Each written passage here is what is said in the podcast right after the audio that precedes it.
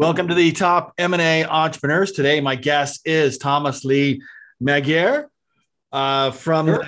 he's the co-founder and CEO of Republics, uh, sharply dressed guy, definitely overdressed than I usually am. But uh, welcome to the show. Great, to, uh, great to be here, John. Thanks for having me.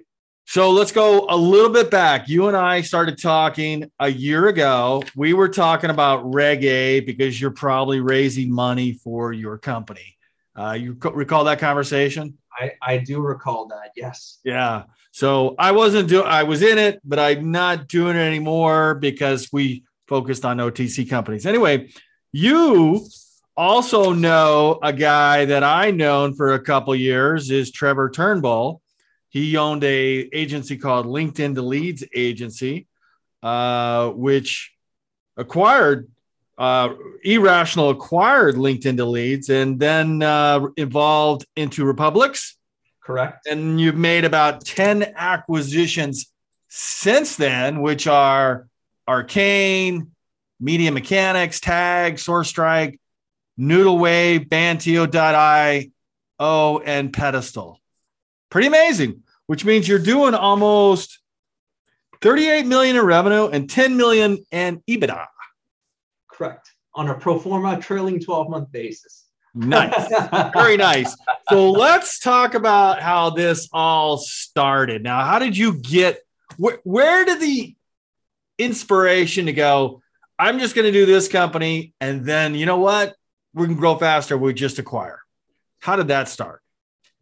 Oh man. So I started with eRational marketing. We're growing 50 to 100% a year organically. And the vision has always been to build the number one growth platform in the world that can connect a small business owner to the perfect combination of marketing services delivered automatically with accountability. So easy, predictable, organic growth for business owners. That's been the vision. And my partner and I, um, Nicolas Léger, he's my co-founder, we're like, you know what? Like, how can we grow faster? There's no way that we're achieving our dreams of being this number one platform, number one, and number two, um, uh, having enough customers to have critical mass within the SMB space because there's 400 million small businesses worldwide. Plenty of room, plenty of space. Plenty of room, plenty of room, right? And so we said, you know what, let's go ahead and acquire all the big wealth that was done in the past has been done through a lot of it's been done through acquisition.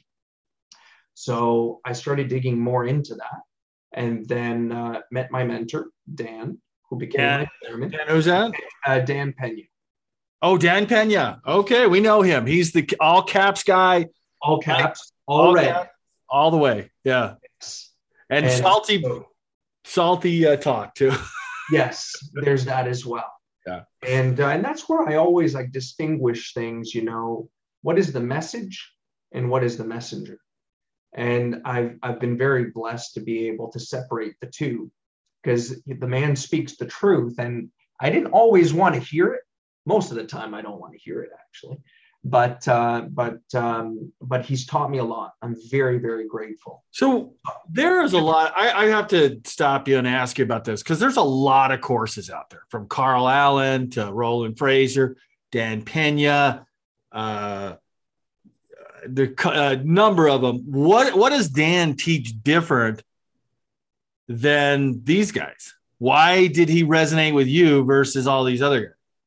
I um I well, I, I know Roland Frasier because of his connection to digital marketer, but yeah. I didn't know that he was teaching acquisitions. I haven't learned about these other folks either. Um, because frankly, as soon as I okay, so let me backtrack in terms of like uh, uh, my philosophy in terms of learning. Um, so I'm a concert pianist. I, I also um, became a gold level ballroom dancer while I was a kid. Um, then I got a black belt in martial arts. Then I learned all of these things and how to master them at, at a young age because like my parents trained me that way. And I was like, well, what was the difference? How did they train me? Number one, always get the best coach. How do you determine the best coach? Look at their results. Based on that, it's not because you have results that you know how to teach. So then it's also the transference of that knowledge and then habit right? So I, I learned that from my past. And so every single time I wanted to take the next step in terms of my evolution, I always looked at who's done it, who's done it with repeated success, because that equals a process or a methodology. And I know that that's the foundation of, of success. And then what I need to bring to the table is work ethic and habit, right? And so I said, if, if there's a person who has the system, and it seemed that that was the case, and I was right in, in seeing that, then I'm, I'm very much one to say, I, I will follow blindly because I understand that to achieve something that I've never achieved before, I got to do something that I've never done. So it's kind of a weird blind faith kind of a thing, right? Yeah.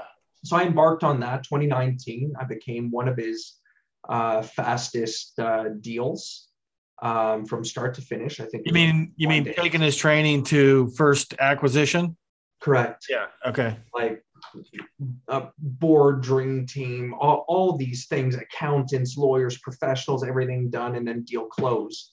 And that deal was Trevor, right? And so that's how it comes full circle. But that that's how I got connected with Dan. That's how um, I judged his merit and um, and again, I just looked at the message. And yeah. I was like, there's truth here. Let me take a leap of faith.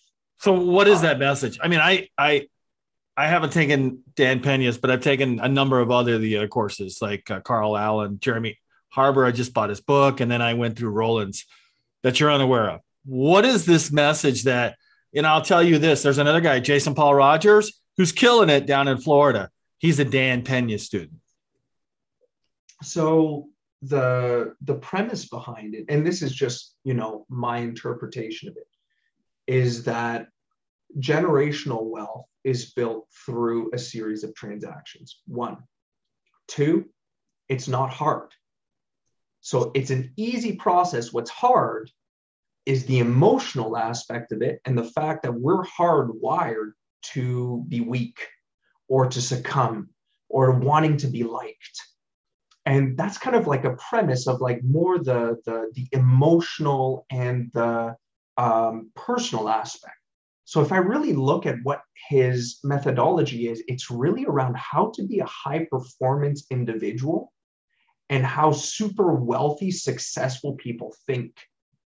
And it's just so different than conventional wisdom. So that's another aspect. And saying that the the the next one is if you follow this system it will work for you too. Because here's an 80 iq guy who did it. Here's a 180 iq guy who did it. Here's somebody who like literally had down syndrome did it. Tens of millions. And so you you see case after case after case after case and you're like well huh, dang if if if if that person can do this i can too. Right? So it's very methodology driven. And i i really appreciated that. So there's a um there's a and so core premise is you can do it become a high performance person but it's not for everybody. And the sooner you can come to that determination the better that you're high performance or not the other one is this angle of the psyche and the psychology of being a high performer and beating out all the bad habits we have in us that prevent us from achieving super success. And then executing along this methodology that how he endearingly calls us his meatheads, how any meathead could go ahead and do this if they were to just follow the system. And that if you aren't getting success, it wasn't the system, because the system is proven to work. It's you. So in, interesting. Yeah. So interesting. You, when you took this system and reached out to uh, Trevor Turnbull, LinkedIn to leads, now were you offering him creative financing, such as like a dealer finance, uh, seller financing, or earn out, or or were you just offering him money for his operation? How did that conversation go with Trevor? Yeah, no, well, you know, on, on that one there, I mean, like the the the um the deal is, I mean, it, it's private, but it involved seller financing. Um, it involved delayed consideration, some sort of earnout, and involved a little bit of cash that we found a way to do that creatively. Um, so, because at, at, the end of the day, like the the thing that I can share is that I didn't have any money, and he wanted some money, and we made it happen. Yeah. So, like that, that's that that's another distinguishing factor with Dan is zero money required. And I'm the proof of that because my first three transactions didn't involve any cash. And then my next one, still cash out of pocket, was zero. And got the bank financing done on a, on a 1.3 million EBITDA company. And then we're on our way. Yeah. Right? So, how to start from nothing, saying no excuses, nothing. You can be poor. And he came from a very poor background, just the ghettos, right? And just being like, you can go from nothing to something. Just following the script. What's uh what was Trevor looking for? Was he looking to sell? Yes. Yeah. I, the foundation of everything is a motivated seller. Yeah. Was it so, profitable? A company? Yes. Yeah. We, we're not a turnaround model. We only buy things that make money. Yeah. Yeah. Why did he, why did he want to sell? I mean, did he said like some kind of life event that, or just tired or exhausted? What was it? Well, that one there, I'll just let uh, let Trevor comment on it because at, at the end of the day, you know, like I I'm free to comment on my life and the things that I've done, but yeah, yeah, I, I, say, I was just trying to categorize it and like, what's the motivation? Because people, when they buy businesses, you know, they're trying to uncover what the motivation is and then address that need. Yes, I want to get out of the business because of this. Okay, let me help you solve that problem. Awesome. So then what I can do is take a cross section of the 13 deals I've done in the last two years, and, and they kind of fall in a few categories. One of them, they're tired. They're just straight up, they're tired. Yeah. And they want to just take some chips off the table. That's like category one. Category number two, um, they have a life event of some sort, either health related or somebody close to them is having an issue or a personal event like a divorce or a relationship issue, something happens to a child, that whole category there creates a motivated seller. The the those are primarily the ones that that we work with. Let me take a look at the other ones. Yeah, the the other ones now the ones that we work with is that because we're we're not done when we acquire them, we grow them. Yeah, the, the point is to grow them, you know, as another mentor says like double EBITDA or take the top to the bottom, whatever that goal looks like.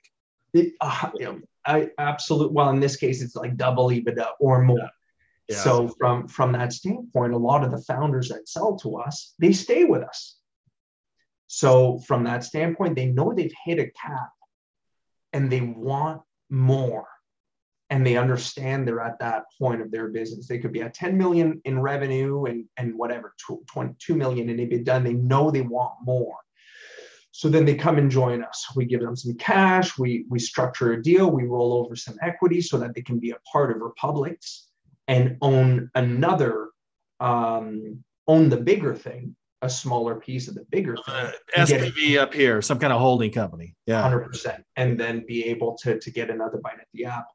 Is so is Trevor or your companies that you acquire, not just Trevor, are they W well, that's in the United States. Are they W twos or the employees now? It, it, it well, yes. But they so, still own whatever's rolled over. Like if you only bought 70% of the company, let's say. Yeah. For example, like in and now like we really aim for 100% purchase. Um, we've found that minority shareholding is just annoying so we'll go ahead and take care of that up front, you know? All right, man. Yeah, thanks uh, for being honest about that. Yeah, no, it works well in private equity, but you know, but somebody in the smaller to mid market, you know, it's annoying. yeah, no, it, it can be. And also, um, I found that the more we can move the pieces as one, especially from a cash flow standpoint, the better. Yeah. Right. And so when you have minority shareholders, it, it's it's important to honor them. So then uh, you can't well you can if you structure it properly, uh, you know, participate 100% of the cash flow. I just didn't know how to do it right. so, yeah. so, but listen, you you live, you learn as you move along, and I know a lot of people can do it successfully with, uh, you know, just a, a, a, slight majority. I I just haven't learned how.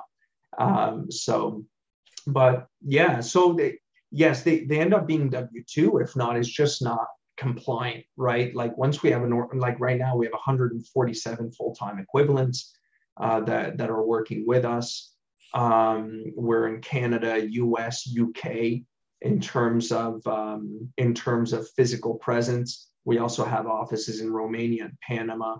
So once we start dealing with this type of um, cross-border type dealing, number one, from a tax structuring standpoint, it's it gets a little bit more complicated, but there's a lot more opportunity from a sales standpoint. That's one. But then from a human capital standpoint, it gets way more complicated. And so what we're working now on is um, unified performance management, unified um, uh, bonus and compensation structures in a way that aligns proper incentives. Um, and and it's just part of the growing pains of what we're going on right now. Yeah, I, so, I, I had a conversation with my buddy owns a CPA firm, and he goes, you know, five years ago, I'd get an admin for thirty, thirty-five thousand dollars. Now it's fifty to fifty-five thousand dollars. I, I, I, to get that person and to get those taxes done, I need to charge a lot more to my customers. Anyway, I know that profile. Let me, let me ask you about this uh, part of the question. And you know, we we recognize like Roland Frasier, who can do deals all the time because he's got these pillars or columns. Like He's got Digital Marketer, which is a platform company that if he acquires a company, he can just take top to bottom or double EBITDA. Um, and then he's got all these uh, epic people that are kind of like bird dogs that they bring deals, siphon up the de- deal flow up to him. And then operations, he's got Ryan Deiss and those guys. He could just go find somebody in. Now, those are the four pillars. Uh, and in finding money, investors, not a problem. Where were you at with those four columns. You got investors, deal flow, uh, you know, t- taking the marketing to the next level, and then operations. I mean, did you have all those in place when you started? You're just like, oh my God, now I need those, and they're coming in one at a time. I, I guess like it, it really happened from necessity because I so I was already CEO but of a smaller company like a couple million bucks right so I had okay operating chops. I had good marketing sales chops. Um, no investors. And um, deal flow is tied to direct marketing. So indirectly, deal sourcing and marketing are tied for me, at least. Yeah. So then that was state zero. State one um, and I was always very creative in terms of how to do financing with no money because I didn't have any money, right? That's just been a, a, part of my life. So, um, so then the next step was then creating what we call our acquisition engine, which is a mix of direct marketing and uh, demand gen. And so I built a pipeline. We had 100 targets my team did it like we would generate enterprise level sales. Uh, within two weeks, I had 30 some odd calls booked in my calendar of targets. Um, and then out of those, we closed two. And where did you get that deal flow? I mean, LinkedIn. I mean, LinkedIn to leads, like that's yeah. a great place to start, right? Yeah, well, that one there was was network. I, yeah. I knew Trevor. We were doing work together previously, and I was like, oh, your product line would really nicely match um, eRational's product line. It'd create an extension. Let's let's just be better together. That was the conversation there. So there's different types of deals. That one was more of a warm network kind of deal. Yeah. Versus Arcane was cold outreach. Right. Tag was cold outreach. Um, so and then so I built this deal engine, and it's one of the strongest aspects of my business because when we fire it up, if there's 100 targets, on those 100 targets, I'll get like 40 calls. Out of those 40 calls, I'll go ahead and close five or six. Predictably, within six months, I'll own those businesses. Yeah. So deals were fine. From a from an investor standpoint, well, well let, me, let me ask you about the deal. So, where are those deals coming from? Is it just reaching out directly, direct mail, Facebook ad, LinkedIn? LinkedIn yeah, LinkedIn, and then we enrich our data. So we we we kind of have a, a LinkedIn email call sequence, but we've never made it to the call. Yeah. It'll just get like LinkedIn email and then calendar slammed for two weeks. I do those calls, LOIs within 30 to 40 days, and then from there, 60 days to close. Yeah. Beautiful. Yeah. Yeah. So that's the deal side. And then on the um, on the capital side, um, our model is debt driven. So it was all around commercial finance. And so it wasn't until the end of last year, really, that we raised uh, a small slug of equity. So we really built this off of debt. What, what kind? Okay, so let's go to the the debt now. How are a lot of these companies I saw you have are kind of digital marketing, IP software. Was that off of uh, cash flow? Yes. Debt? Yeah. Okay. Yeah, because debt period when when we're looking at commercial debt at like really good rates um, is, is always based on cash flow. So then it was finding the right kind of lenders, and there's a process for that, and it took a lot of effort. I I got a shit ton of no's. Like I, I've probably spoken to 250 lenders easily, one on one, dragged along, nothing. Nah. But then you find a few of them that are just like, oh, I like your deal. I'm going to back another one and another one. And then they'll do two, three of them with you per year. Right. So we built up that way initially for the first couple of years until at the end of last year, um, we uh, we did a, a large financing, $70 million. Um, so you raised seventy million dollars with uh, what kind of raise was that? Reg A or uh, no? No, this this is debt. This is debt oh, facility. So it uh, it took out our our our current debt and just gave us a longer AM. Like in Canada, it's usually five year uh, five year terms, five year AM, just hard. The US, you get ten year, you get all this on twenty year. It's crazy down there. So like uh, so it extended our, our AM, really good interest rate. You recapitalized on how many companies? Like, um, at that point in time, we six plus three, maybe like 10. 10 of them? Three con- concurrent closes with that recap. Yeah. And it also gave us a $30 million dry powder acquisition facility, um, uh, $5 million revolver, and uh, a $5 million CapEx line that we could go ahead and deploy for technology development because we also have a, a tech component to, uh, to our business to be able to properly map and automate the different growth services that we have to better service our customers, right? So, so all that happened with one, um, with one provider, which again helps us simplify. Yeah. That's where again now we got to just professionalize it and really grow up um, just from a, a, corporate standpoint, from a team standpoint, and that goes to the final step of operations. I was ill-equipped, John. so then we're, we're at a stage now of professional managers. So what I've learned there, and my board guided me through it, just forcefully yet gracious, graciously. I'm, I'm grateful for it. would you say how, how would you say your in that role? I mean, you like let somebody else do it. The reason I bring this up is you know who Andrew Wilkins is in is in Tiny Capital. I think he's bought. Yeah, 30, 30 I've, yeah, I've heard of his name. I, I, but I've heard his name and I've heard of Tiny Capital. Yeah, so I, uh, I saw I haven't interviewed him, but I'd love to. And I saw him on a podcast, and he goes, "My job is turned in into hiring and firing CEOs." So it's it's not far off. It's it's not far off. Because one is getting the most out of your people um, and helping them jump to a higher standard. But not everyone everybody wants to do that one. Two is the team that gets you to point a is not the team that necessarily gets you to point b. I also had to realize that and we had to cycle out management.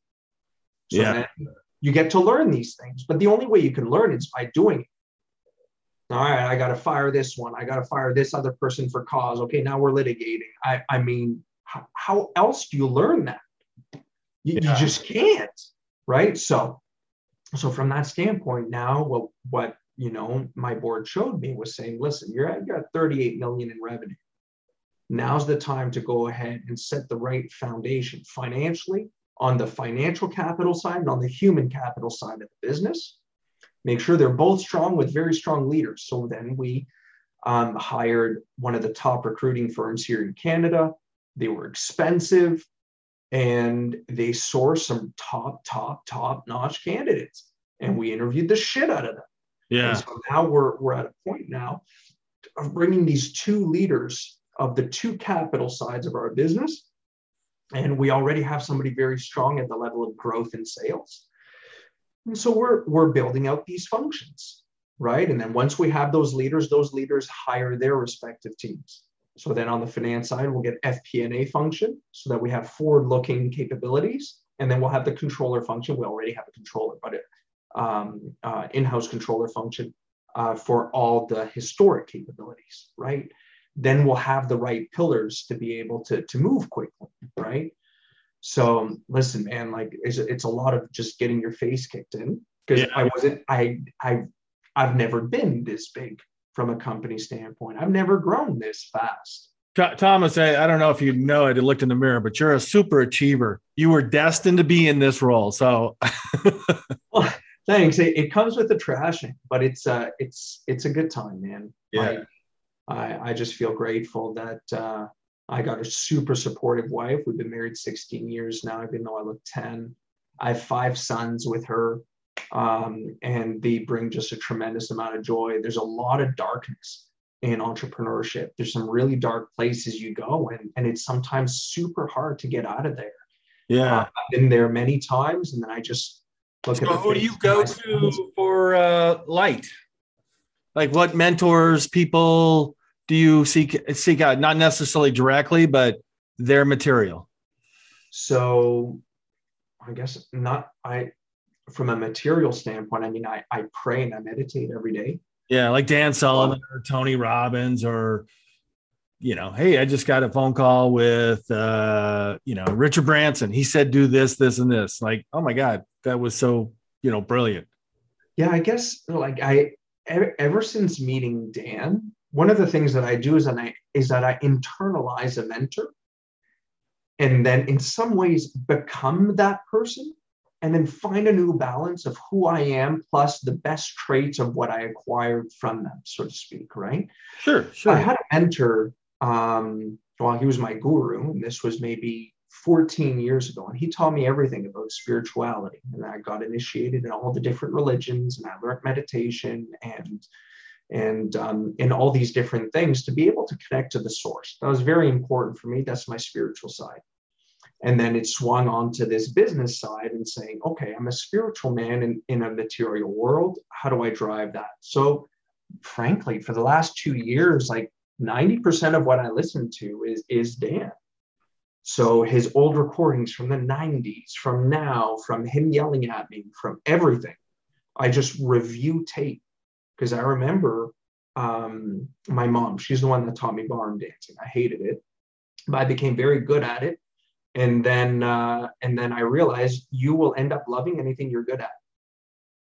I got and, a, a question about that because I've interviewed 59 now people and the real super achievers like you have told me that I, you know, first I didn't do this, but I said, well, where are you getting your answered questions answered now? And I do that lately. And they're all of them are telling me I get, I surround myself with people that are smarter than me. If I'm doing $10 million, I want to hang around people doing 100 million, which is masterminds and I'm I'm not in any one of those yet. So I have my sights on it, but uh, that's kind of something I've learned over that. Yeah. it's it, it's true. You you are who you hang around with. Yeah, right. It, it's a true maxim. You are the average of the five people you spend the most time with. So you know when when I look at my board and and the folks that I get to deal with there, like they're playing at another level, and and they're holding me to account that's the thing like as entrepreneurs how often do we get to be held accountable right and like I felt that wrath, but it either breaks you or it makes you. And so I'm I'm I'm feeling that it's making me at this stage. Like steel is made by being hammered in the forge. And so I, I would say that's that's probably my my greatest gift is my, my wife calls it the uh, uh the gift of long suffering. Yeah. I got that. You know, which is which is kind of screwed up, but but but it is what it is. The other one is like my professionals. Like BDO does my accounting, PwC does my due diligence and audit, like Galley's my my legal counsel, like, and they're all senior partners. So I, I speak with them consistently. Yeah. They're game players, right? They're not fucking around. So these are the folks that I get to interact with on my day to day, and I work a lot. And the rest of the time, I'm with my family. So it's it's helping me evolve this way while I'm working. You know, if that makes any sense. Yeah, I, I, like. I'm I'm looking back at your page about your advisors: Daniel Pena, Ron Forbes from Corporate Finance Citigroup, Bob Coffey, ex vice chairman at KPMG, Jason Swank, Eric Varden, Mike Warren, Andrew Lamb. Yeah, that's pretty impressive. Yeah, like the because the the best lens that I can have, John, to be able to look forward is by having people that have been there and that can be my eyes. Because where I am today, I don't know. I need them to know so that I can ask them. Yeah. What the fuck do I do now? they guide me, right? Yeah. So, uh, so it's it's yeah. What's so? What do you want to go? I mean, 50, 100 million and then sell or keep or what? Ah, the the markets are pretty intense right now, right? So Not we're, dollar. we're we're focused right now on just like squeezing everything out of our organization. I mean, we're already profitable, but it comes down to well, we might as well be the best that we can be. Let's be in rarefied air. Because if we're looking at private equity, public markets, strategic buyers, whoever they are, now it's a flight to quality. Private equity and strategics are, are sitting on records amount of cash, but they're only going to deploy it on the best. So we want to have the highest margins, we want to have the highest recurring revenue, we want we want to be growing organically at a solid double digit clip. Um, these things matter. Have a very professional team that can handle the acquisitions that that I would be looking to do on a go forward. But I mean, like we're we're we're sitting on thirty million dollars worth of dry powder. Like I can. Now, is that dry powder? Is that I want to go back to that that capital? Is that debt or is that equity? Just yeah, debt. Aside and aside from you owning hundred percent of the company, doing that debt. I mean, I'm looking at the numbers: 38 million top line, 10 million EBITDA, 26%. That's a software companies. Uh, are any of these companies kind of like uh, recurring revenue SaaS stuff where you get the higher multiples? Yeah. So, I mean, it's, uh, um, we've got 60, 60% monthly recurring, and that was at December 31st. So we're probably at like 63, maybe 64% MRR or ARR. Then we've got a total of 81 to 83%. Again, it must have grown since then. We haven't run that analysis because we haven't gone to market. But that would be recurring, which is MRR, ARR, and reoccurring revenue, which would then be contractual, but it's not as even. But you know how much you're going to get that year. But it might be 50K one month, 10K another, nothing another one, 60K another month, but you know you're going to get 300 grand on the year, right? That's reoccurring and that historically we know we have that customer for the last five years, six years, you know it's coming, right? And then the rest is project based. So because of that revenue profile, um, we we can do some some some pretty good damage. Yeah. Right? Um, so there's that. But with the 30 million in dry powder, I could probably do another 13, 12 to 13 million more in EBITDA. Yeah. Yeah, I mean, I, I, suspect that like Sorry. No, please go ahead. Go ahead. Go ahead. Uh, I, I, I, your numbers are incredible, especially with the uh, reoccurring revenue. That uh, somebody's going to want to say, "Hey, man, please take our money equity. Please take it." Um, and you don't want it, or are you okay with debt? Or I love debt. You love, love debt. Okay. That being said, um, when we have our strong foundation laid, like a really just, and I feel that that's going to be here in the coming 90 days. We just got to make sure our, our team is very strong, that our, our, our, our accountability and processes are very strong. Um, and otherwise, then, then I think we'll be in a good position to have conversations um, um, at the level of a, a, partner of some sort when it comes to equity.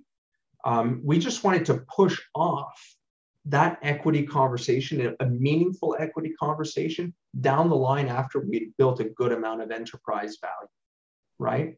Because then it's what's best for all the shareholders. Um, so yeah, I guess are you 10 million? Are you probably in the multiples like a teens now, 10 to 15, I would say. Yeah, that's correct. That's correct.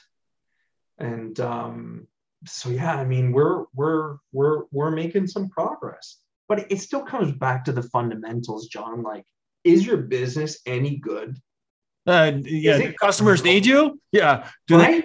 they do they get transformational changes out of your service or product?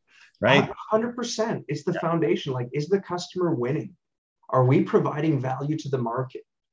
Um, are are we are we working as a strong team to deliver value for each other and for the market?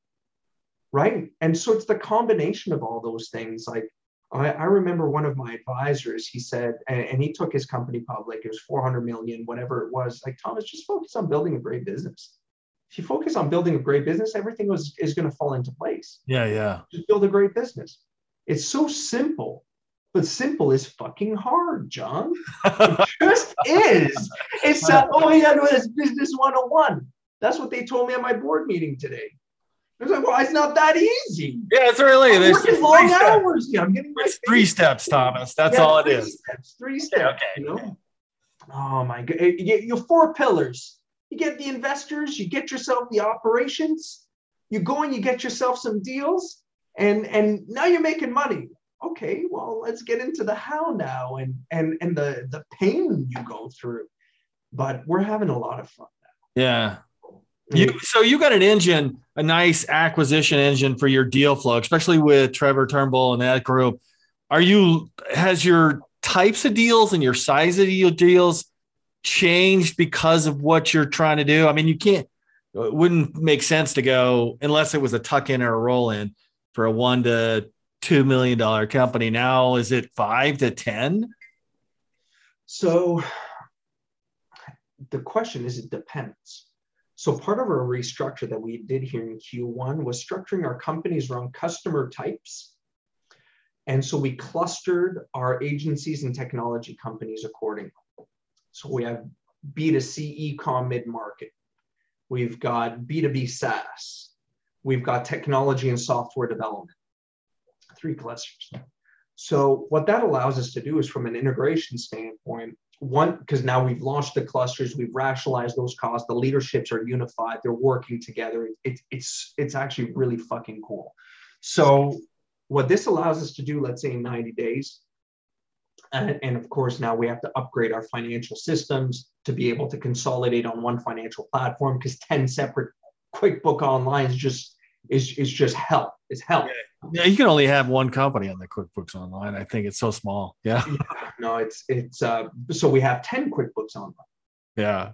Right. And so consolidation there is a real mess. Anyways, so what this allows us to do is to integrate three companies at once because each cluster has its own leadership and can integrate a company of its type. And the in- integration is immediately accretive, not just financially, where it's like, oh, okay, like we bought you at four times and we're we're 13 times, 15 times, whatever it is, right? There's that. But the other one is if we've got like an extra 50 customers that just came in into our business to consumer mid-market, and we already have a portfolio there of 300 customers, and you bring a new marketing capability, I mean, the lift. All right, let's put you in the customer matrix. Let's see how can we get more share of wallet? How can we better serve those customers? What processes can you benefit from that we've got? Right. So, um, so there's that element there from a growth standpoint, um, which, which is which is helpful. Now, back to the targeting question. That means that we can look at um, companies that would fit each one of those clusters. A tuck in is very easy. So it's not even like that's a 30 day integration. It's like, come in, let's just get her done. Right. And sometimes those are really great because you get them on a cheap. So it's super accretive and you're just getting them for their book of clients and maybe a marketing capability and a few key people, right? With a focus on sales and product, right? And um, the other ones, I, I think it makes more sense if you're one of the three Dawkin acquisitions, it has to have a marketing or technology capability we're missing. We're looking at 80% plus MRR, but typically now we're really targeting 100%. Uh, we want to see 35% plus margins. We want to see year over year growth. Uh, we want to see a strong leadership that's going to stay with us and is inspired to go ahead and be even more focused within our group. Typically, we want to see about a million in um, in earnings, right? At a minimum, it's nice because then there's a stability there, and and typically that would happen after um, they've cracked sales and some degree of marketing. Um, some kind of the profile. And then, yeah, yeah. Um, mostly US now. We really like the US market. I love the US market. Yeah. Favorite. favorite. When you started uh, acquiring companies, were you kind of just going for targets? I know that Trevor Turnbull, LinkedIn to leads, was uh, an opportunity that came to you through a warm network. Um, but then you started acquiring companies. Did you have a plan for a spoke and hub type deal, or yeah. it was just target target of opportunities. Yeah. No, no, it was uh, it was hub and spoke. Uh, so again, Dan taught me that it's like hub and spoke within three hour drive wherever you're at. And thank God, because when we acquired Arcane, um, they were a two hour drive away, and it was the day that our government um, mandated the state of emergency for COVID. So then suddenly, like we had a hub of like two and a half, three million worth of EBITDA within a driving distance. So that that served me super, super well. And so now we've got a hub in London. We've got a hub around the Toronto area, which is where, where I'm at. We have a West Coast hub in Canada, which is Vancouver. We got one in LA. Um, so now it's more okay, let's expand some of these areas um, with the next batch of acquisitions. Um, but um, but yeah, hub and spoke. It's a it's a, pro, a tried and tested methodology. Another Dan Pena. Yeah. Yeah. Well, I, I gotta uh, kind of getting close to the end, but uh, how did it turn out for Trevor since the acquisition? Now, I I'm not gonna ask him like, hey, how's it working for Thomas? How's it going for you financially? I'm not gonna do that. I'm not gonna jump into that. Uh, but I could tell by his message, which just an hour ago, he was pleased with what's happening. And he's the way he wrote this, that, that it was a positive note. That's I mean, because Trevor's awesome. So the I'll I'll just share it in this way. Um, whatever his deal was on day one, his equity in Republics today is multiples of that. Yeah one. Two is um, he's now focusing in areas of his core genius that are producing value for Republics and for him. And he's been able to focus on the things that he loves most. So that's another thing that's happened out of there. So uh, at the end of the day, like I, you know, I, I think it's gone well for Trevor. Um, and at the same time, the only person that can truly say it is him. And it yep. seems that the message he sent you is a good one. Um, but yeah, like that, that's kind of how we, we try to look at it. I, I remember in eRational marketing, we almost went under one year and a whole bunch of people got equity. I gave them equity because they went without pay for six to eight weeks with no promise of equity. They just worked and they said, we, we're going to get out of this together. Right. So I, I gave them all equity, 2%, 3%, whatever it was. We just had a shareholder call with them um, just last week, just be like, hey, how's it going? Here's kind of the update of where we're at. And like their positions are are in the hundreds of thousands of dollars. Yeah. Do they get uh, distributions or is it just on exit? Just on exit. We don't do dividends. So um, so yeah, like it but that's awesome because these were employees. Yeah. So in in the same way, when when we're looking at at republics, I mean, we have an option plan for for all of our employees, right? Like that's important. Better together. Let's go, right? Because um, wealth is is built through equity. Well, I think at least from my limited perspective. But uh, so if we can go ahead and share that with some folks that would never have that opportunity, that's cool right? I, I think that's kind of cool. And again, I, I would have never thought of an option plan or anything like that. But Dan's like, hey, share the wealth. Why not? And I was like, well, okay, fine. Yeah. What's uh where does that loyalty? Obviously, you instill confidence and loyalty in your leadership. You're the captain of the boat. Where did that come from in your childhood or culture or mom or dad? What did they instill in you? Or is it brand new? No, like, uh, well, just deep in me. Like when when I was 21, my wife was 19, and our first son was on the way.